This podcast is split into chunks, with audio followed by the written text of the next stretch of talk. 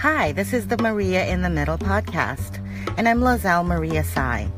This podcast is where I explore the messy and the meaningful and everything else in the middle.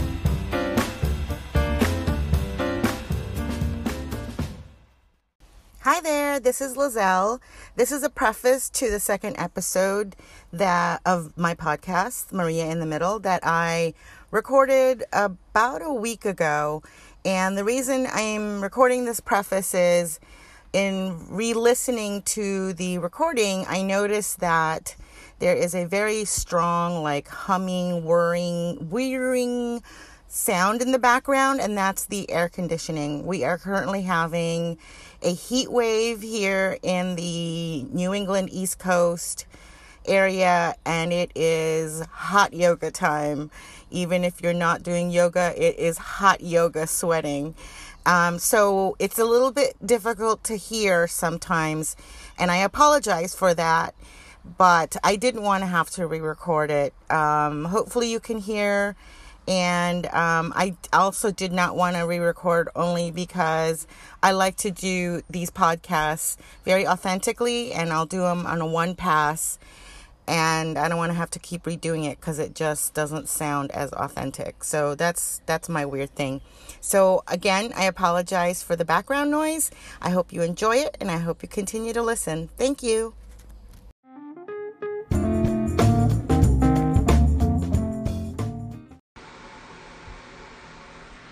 Hi there, this is Lozelle. Um, this is the second episode of Maria in the Middle.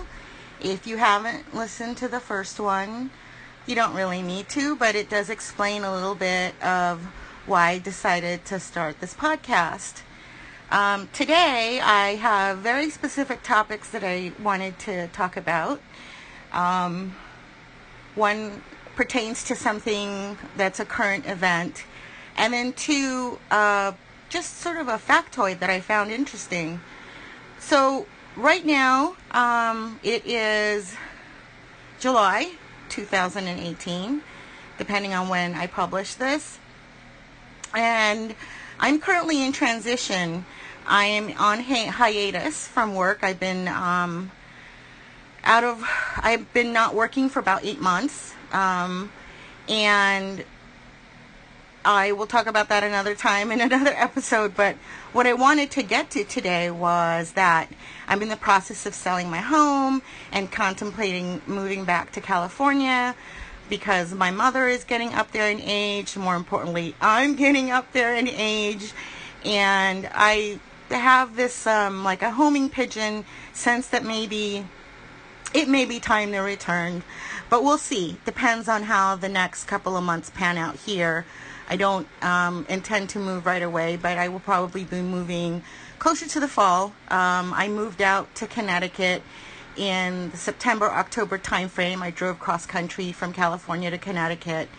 And I would love to be able to retrace that route that I took from California to Connecticut, back to Connecticut to California. It just, I don't know, I have these romantic notions in my mind, but dealing with, you know, uh, fuel pricing right now. Um, and when I moved to the East Coast, I had a very fuel efficient Honda Accord. And uh, these days I'm driving the uh, my car is called Frank, and everybody knows who knows me knows Frank. Uh, he is a gas guzzler. It's a Dodge Durango that I think goes like eight miles to the gallon.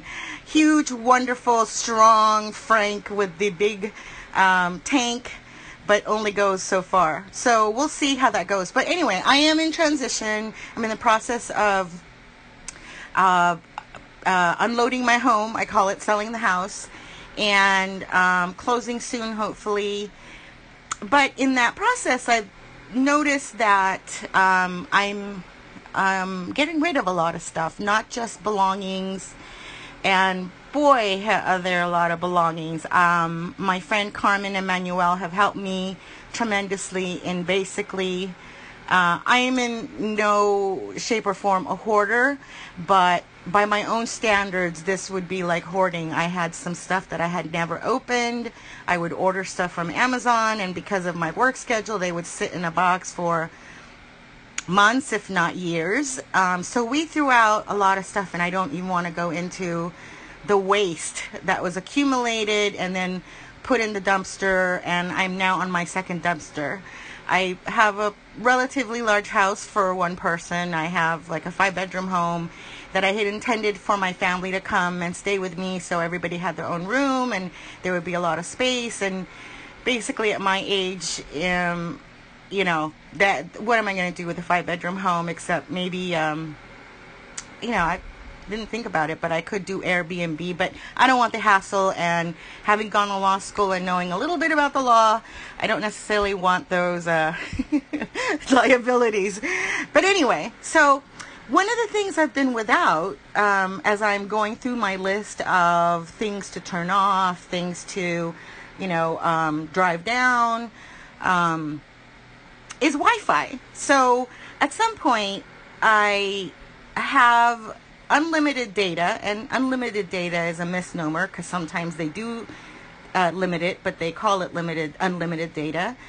What they do is they throttle something above a certain percentage uh, or 16 gigabyte, whatever. But it's it's unlimited, but it's basically unlimited to a point, and then they slow it down for you. But so I had the sense to um, have unlimited data uh, when I thought I would be going back to the job market right away, and it just seemed cheaper at that point.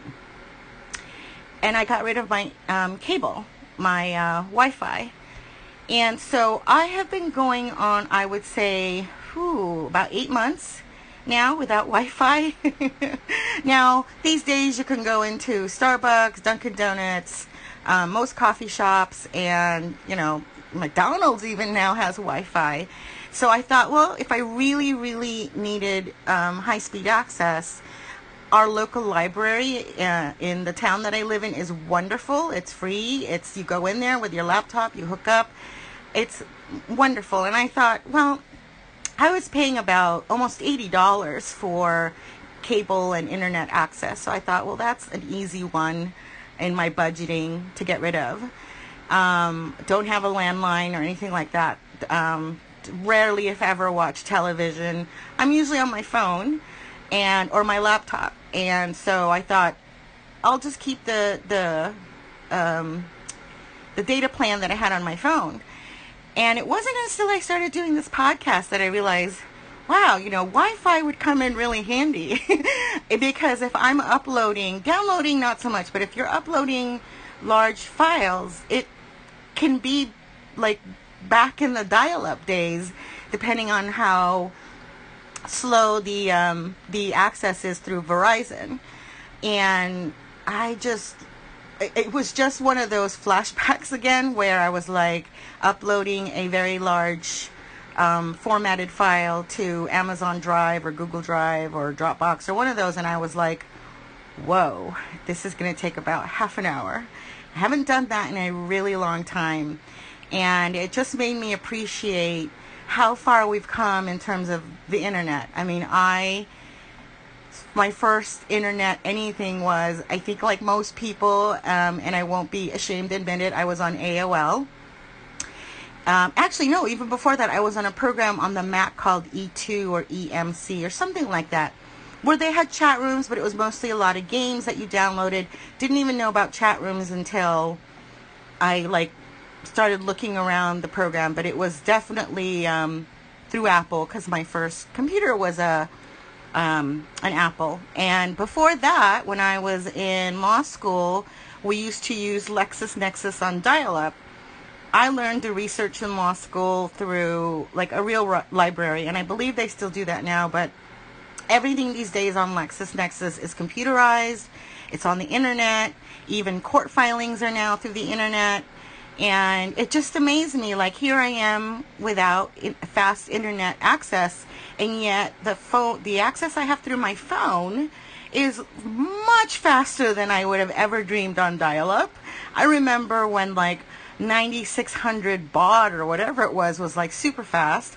And then it like jumped up to 14400 anyone out there as old as i am can remember that. And anyone younger much younger than me has no clue what i'm talking about. Like my nephew's probably like what is she you know prattling about? But so I haven't had Wi-Fi, and for the most part, I will like to say that it's been okay so long as I had access to places like Starbucks, um, the library, if I really, really needed to. And I would say 99.9% of the time I've relied on my phone through the uh, the 4G network on Verizon. And I have to, you know, a lot of people have a lot of awful things to say about the big um, communications companies these days, but I have to give it to Verizon in that in the eight months that I've been using their data plan, you know, it's been rare that it's been down, and it's been relatively, even though they throttle me, it has been relatively reliable. So, you know, I think that when I get resettled, whether it's in California or into another place here in Connecticut, and when I do, if if I do get in, uh, internet access, high speed internet access again, it's going to be like a reawakening for me. But I guess that's my way of saying for folks out there who don't have internet internet high speed internet access, but you have a phone, it's doable. It's doable. It's doable. People in you know third world countries have less, and a lot of. I, I mean, I don't mean to sound um, flippant about it, but I think that we forget, and, and in a way, okay, let me just say this. It has slowed me down. It has certainly cut down on my YouTube time. It's cut down on my Netflix and chill days. it has made me, in a lot of ways, much more productive because um, I don't necessarily want to have to use my phone as a hotspot to watch a movie and, you know, get throttled even more by the end of the, the data period. But it's doable. And, you know, these are these kinds of um, pains, we'll call it, because I've had some pains when I've been uploading files, are basically, um, you know, uh, first world problems. And in a way, they can be a blessing because they tend to make us more aware and slow down and be present and know what 30 minutes of upload time feels like. So um, I just hope that if someone's out there who doesn't have or is down, their internet access is currently down, don't worry. It'll either come back or it's totally doable if you go to the library, go to a cafe, or use your phone. So with that, let me go on to the next topic, which I don't have that much to say. It's more of a surprise, and I have no insight into it other than an article came out a few weeks ago now that my sister Fatima told me about. And um, I believe it was Business Week. I don't remember the publication. I should probably look that up.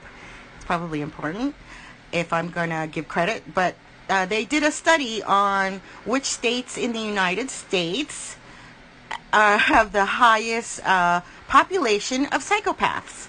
Um, and um, they didn't count this, the District of Columbia, Washington, Washington D.C., as a state, and the D.C. is not technically a state, but um, everybody could probably guess that because of the high concentration of politicians and lobbyists and whatever in the DC area, it actually topped the list. But if we discount the fact that DC is not a state officially, um, the number one and two states with the highest uh, population of psychopaths total shock for me, despite my friend Marnie going, uh, I knew that. Number one was Connecticut, which is the state I live in now. and this just, I don't know how, I don't know what to say because I would never have guessed that, primarily because Connecticut is such a small state. And I'm assuming it may have something to do with its, um, because it's so small, it does uh, have a lot of folks who uh, live and work in other uh, uh, border states like Massachusetts or New York, because those are where our borders are, and uh, even Rhode Island. Um, but number two, even more surprising, and then not because of its um, the, the density of the population in the state, is California which is the state where I'm from. And I'm thinking to myself, you know, for my next move, why don't I just move to number three, which happens to be New Jersey. I don't want to live in New Jersey. No, no offense to New Jersey. I actually love New Jersey, um, the southern parts of it, and even the northern parts where, like Englewood, New Jersey. Um, I worked there for many years when I was consulting, and I have very, very fond memories of most of New Jersey.